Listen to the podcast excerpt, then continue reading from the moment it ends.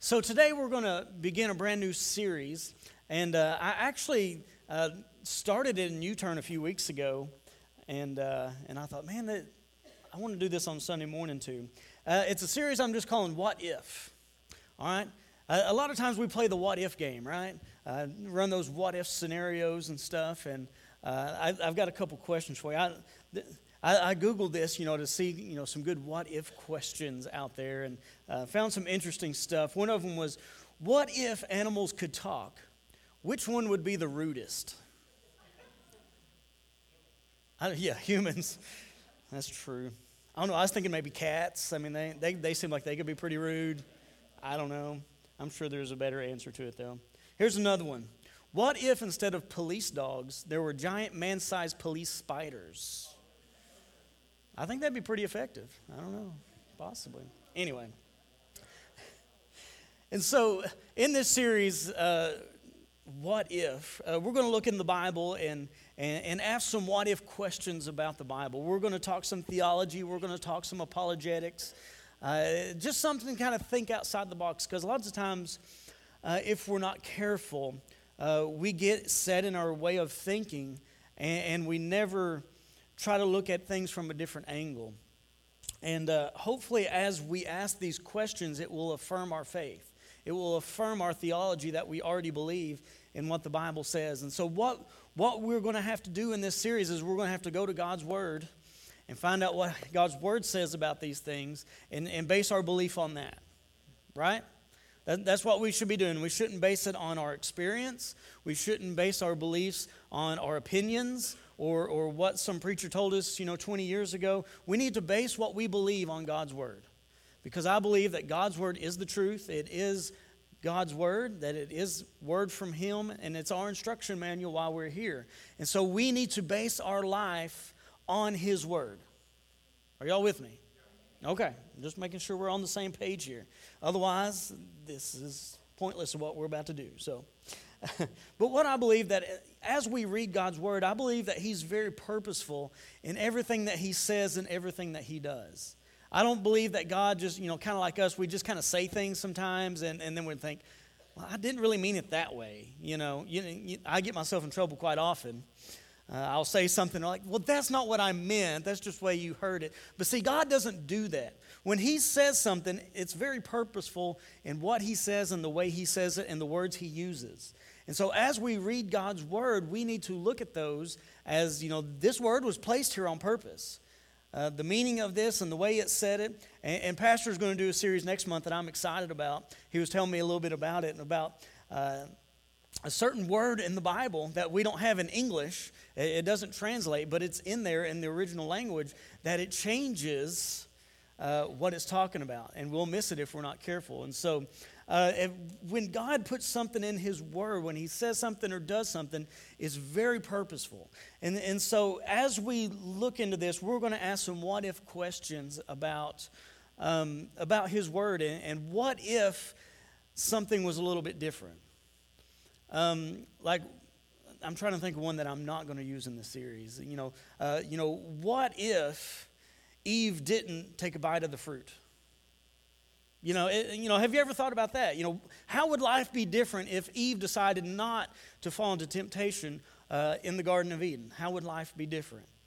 What if, this is a weird one I thought of the other day. What if Jesus didn't want to turn the water into wine? I mean, I really don't understand the purpose of that miracle. It was His first miracle, and I'm not sure exactly the purpose.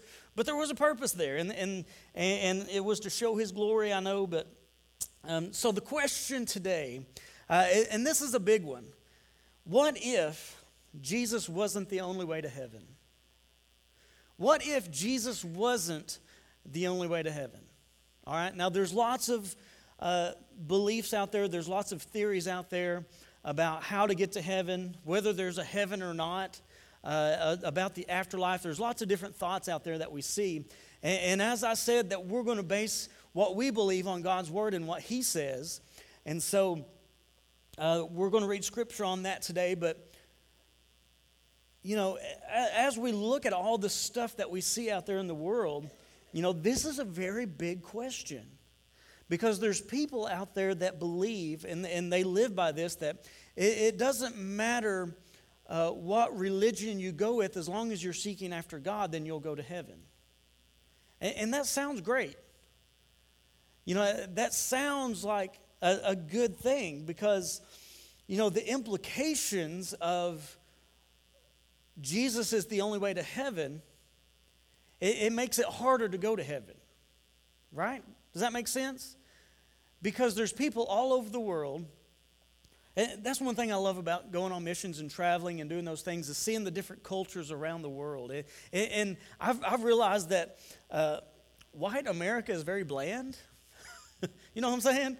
Like you go over to Africa, they know how to have church over there. Let me tell you something. I mean, colorful dress. I mean, they're dancing around, they're singing, they got the beat going. And I mean, it is an awesome experience. You know, and you go to different places and see how they worship God, and even in the way they build their churches, and you see culture, their culture in the way that they worship God. You know, there's not one way to worship God, right? The way we do it isn't the only way to do it. There's lots of ways that you can worship God, and there's lots of ways that you can serve God, as long as it's Jesus-centered, amen? And His Word-centered. And so, you know, and so as you go around the world, I mean, there's other places in the world that Christianity, it's actually illegal to have a Bible or to talk to people about Jesus, and you know, a lot of Muslim nations and stuff like that. You know, if you grew up in a Muslim nation, and that's what you've been taught all of your life. Just like most of us, we grew up here in America, and we've been around church, and we know about God, and that's kind of what we've been taught all of our life. You know, if you lived in that Muslim nation and you heard about Jesus and He's saying He's the only way to heaven, that could be very offensive, couldn't it? Well, you're saying that I'm wrong. How many of y'all like to be told you're wrong? Nobody ever raised their hand on that one. Nobody likes to be told that they're wrong, you know. And so this is, you know, one of those topics. We started real heavy on this topic, didn't we? So this is one of those topics, like, what if Jesus wasn't the only way to heaven? And so I want to look at this through the lens of the Scripture and talk about the implications of if He's not, okay? So let's get in this. One of the things that we look at that we see out there is something called universalism or Unitarianism. Both of those actually stemmed out of Christianity.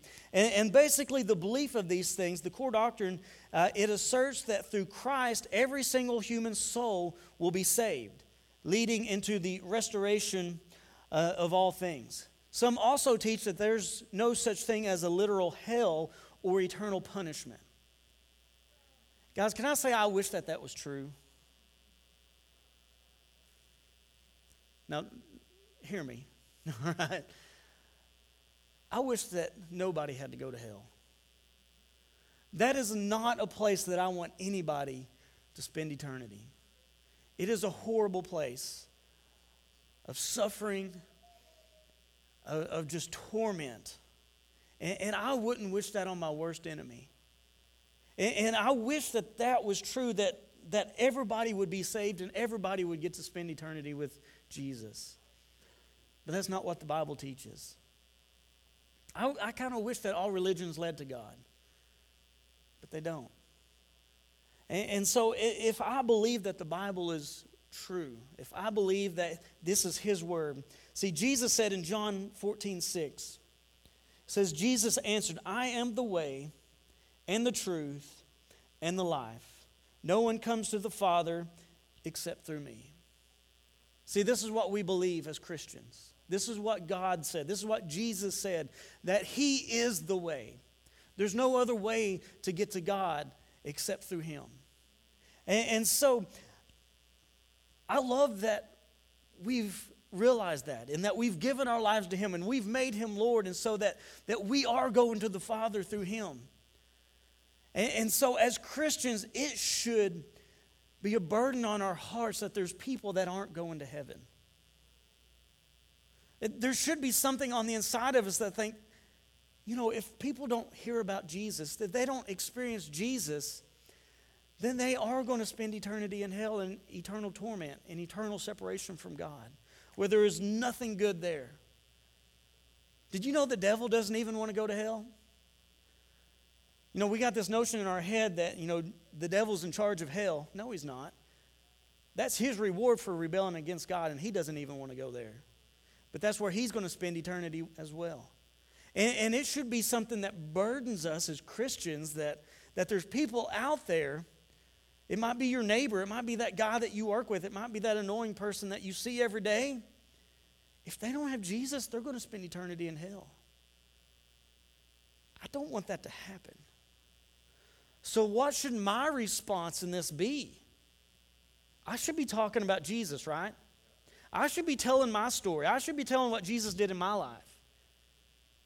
I don't care if you like me or not. You should be hearing about Jesus from me. Now, I'm not saying that I do this all the time. But what I'm saying, this should be something that's within us that, you know, it's God doesn't want anybody to go to hell. That's why he sent Jesus to die on the cross. He wants all to repent. He wants all to come into that forgiveness. But he also gave us free choice, whether to choose that or not. Okay? And so, but, you know, as we look at the different things out there, you know, universalism says that, you know, like everybody's going to be saved. Nobody's going to go to hell. You know, Jesus is going to restore all that. I wish that was true, but it's just not. See, if you look into the different religions out there, you can see how this idea doesn't work, that all religions lead to God. Because if you look at it, Buddhist, Hinduism, Taoism, Shintoism, what are some of the other ones? Confucianism, a lot of the tribal, the native tribal religions, they believe in multiple gods. They're polytheist, which means they believe in all these different gods. I mean, you can look into the Greek mythology, and, you know, you have Zeus, and you have, you know, all of these different gods, and a lot of those gods are competing against each other, and they're mad at each other, and they're, you know, doing all of this stuff, and that can't lead to God. I'm sorry, I just don't think there's any way that you could look at that setup, and that leads you to a saving knowledge of God. It just doesn't happen. There's only really three religions out there that are monotheistic, and they're all intertwined just a little bit. Christianity, Judaism, and Islam are the only three religions out there that teach a monotheistic view of God, which means there is one God. And it's funny because they all claim to be worshiping the same God, okay? And so even within those, you know, there's differences in how you approach God. See, if we believe the Bible, Jesus is the only way. See, Christianity can't be on that list of, hey, all these religions lead to God. Because here in a second, we're going to look at the claims of Christ and see what he says. And you can see that if you believe anything besides this, then it's not going to lead you to heaven. Because he said, I am the way, I am the truth, and I am the life. No one comes to the Father except through me. It has to be through Jesus. As you look into Islam, they believe in Jesus, but they think he's a prophet. You look into Judaism, they acknowledge that Jesus existed, but they think he's a false prophet. And so you can see how not all of these religions can lead to God if Jesus is the only way. But I want to look at some of the claims that Christ made. And I want to talk about this just for a few minutes, about Jesus. Because either Jesus is Lord or he's not. See, there's people out there, oh, Jesus, he was a great teacher. He was a great man. You know, his teachings were great. But if you look at what he taught, if he's not Lord, he's not a great man. Let me read you some of these. Here's what Jesus claimed. And I'll give you scripture reference for these. I don't have time to read them all, but Jesus claimed to live a sinless life. See, we know that we all mess up. It all comes from Adam and Eve. See, Jesus claims to live a sinless life. In John 8:46 and 47, he said, have you found anything guilty about me? Use your law and see if I'm guilty of any of it. He claims that he is sinless. All right? Jesus claims to be the only way to God. John 14:6, we just read it. I am the way, the truth, and the life. Jesus claimed to share the glory of God in heaven. That's big. That's huge. He said, I share the glory of God. See, when he said that, the Jews were just like, whoa, whoa, whoa. Said, ain't nobody claiming God's glory. Only God gets that glory. Said, if you're claiming that glory, you're saying that you are God. Is that what Jesus was? Yes, he was. Jesus is God. And so he made that claim that I am God.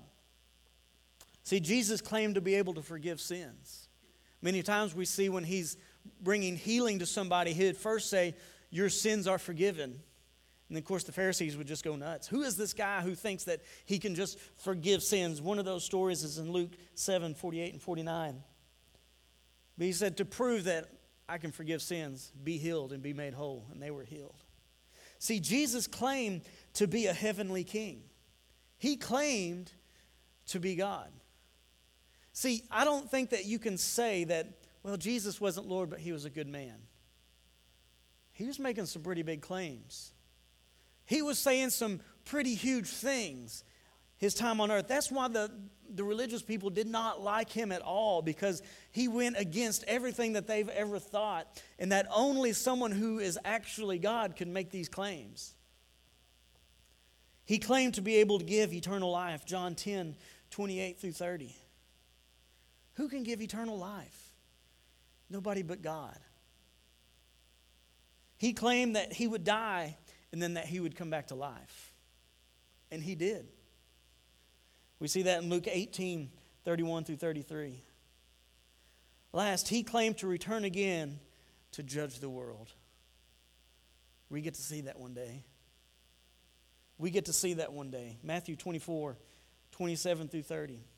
So with these claims that Jesus made, he couldn't have been just a good teacher. Now, his teachings were amazing.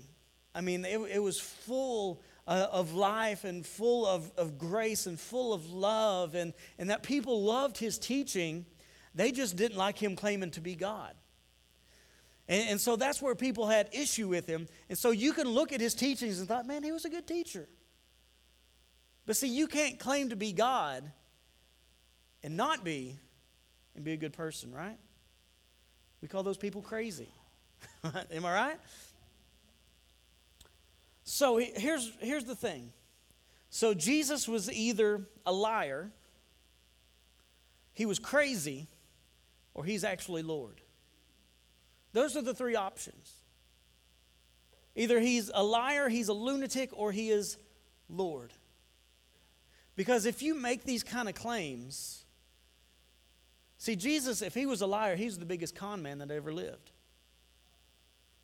Because here we are 2,000 years later still talking about him, still worshiping him, still reading his teachings, and still giving, devoting our lives to him. If he's not Lord, he's the biggest con man that ever lived. See, you can't say that Jesus was a good man if he was wrong. He would be a liar. And a liar is not a good... If he wasn't a liar, he was a lunatic. He claimed to be God. See, psychologists today call that schizophrenia. We've had people come through this church that have had that God complex, that they've come and said, I am God. You need to listen to me. You know, and when we hear that, we're just like, you crazy. Because I know you're not God. I know you. And then the next breath, they'll just cuss you out. You know what I'm saying? And we've seen that. Seen people come through Batesville like that. And it's just like, these people are crazy. And I'm sure that's what a lot of people thought about Jesus when he was here. I mean, he was giving all this great teaching. He was healing people and he was casting out demons. But then he claimed to be God. It's like, whoa, whoa, whoa. This dude's crazy.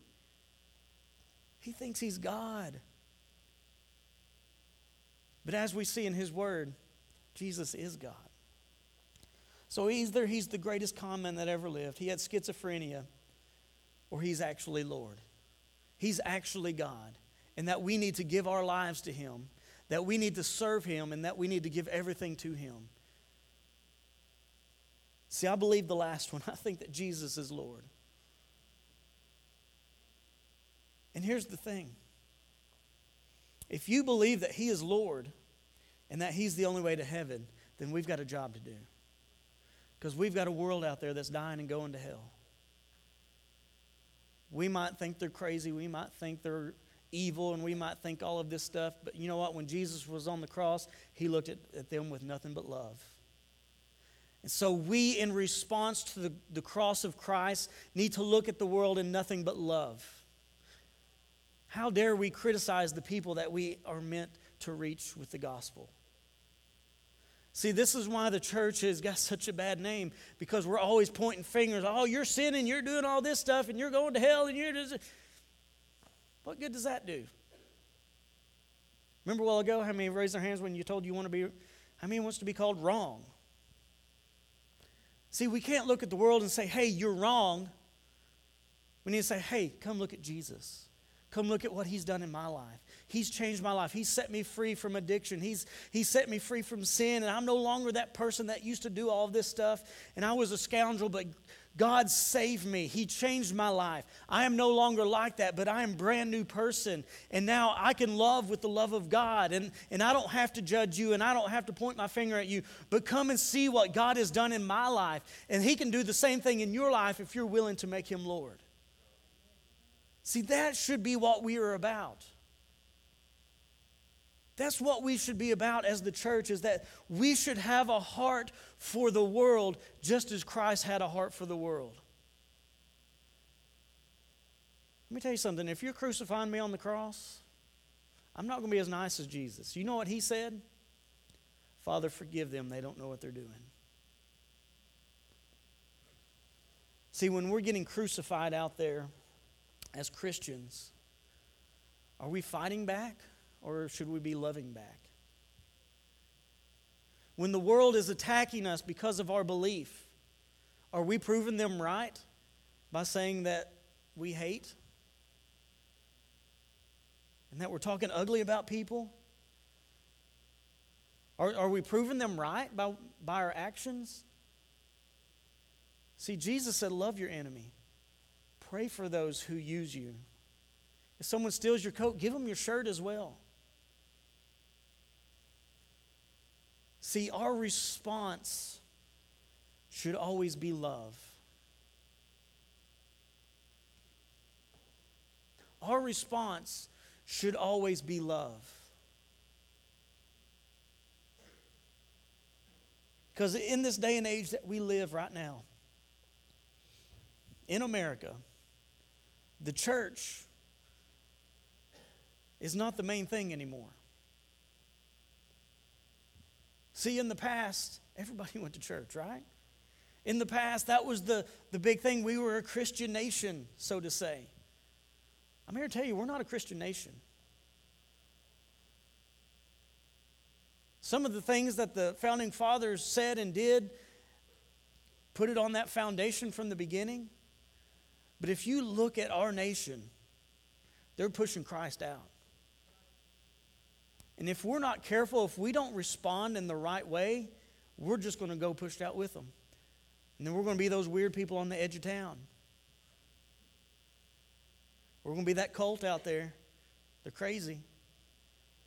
But if we respond the way that Christ responded, then I believe that we'll see a change in our nation. We will see people start coming to Christ. We'll see people, when they get in trouble, they'll come to the church instead of going somewhere else to find help. See, when people are hurting and stuff, they should be invited into church. They should feel welcomed into church. They should feel like that is where I need to go, because that's where I'm going to find help.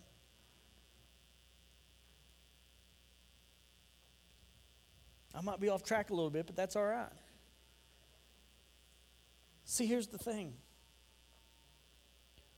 Is we have the answer to the world's problems, and it's Jesus. We have the answer. Are we keeping the answer to ourselves? Are we trying to hide it? Like if we give it away, it's gone? Or are we trying to give that thing away? Trying to tell as many people as possible about what the answer is. Your marriage is struggling? Hey, let's pray about this. Let's go to Jesus. Jesus can save your marriage. Jesus can save your kids. Jesus can save your life. Now, I'm not saying that once you get saved, everything's perfect. Y'all know that. Y'all have been Christians a long time, and y'all understand that. But what I'm saying is that you at least have a fighting chance if you're a Christian. If when you activate God in your life, outside of God, there is no hope. There may be temporary fixes, but there's no hope. And so we need to be giving hope to people in this world. So what if Jesus wasn't the only way to heaven? Jesus is either a false prophet, or he's crazy, or he's actually Lord.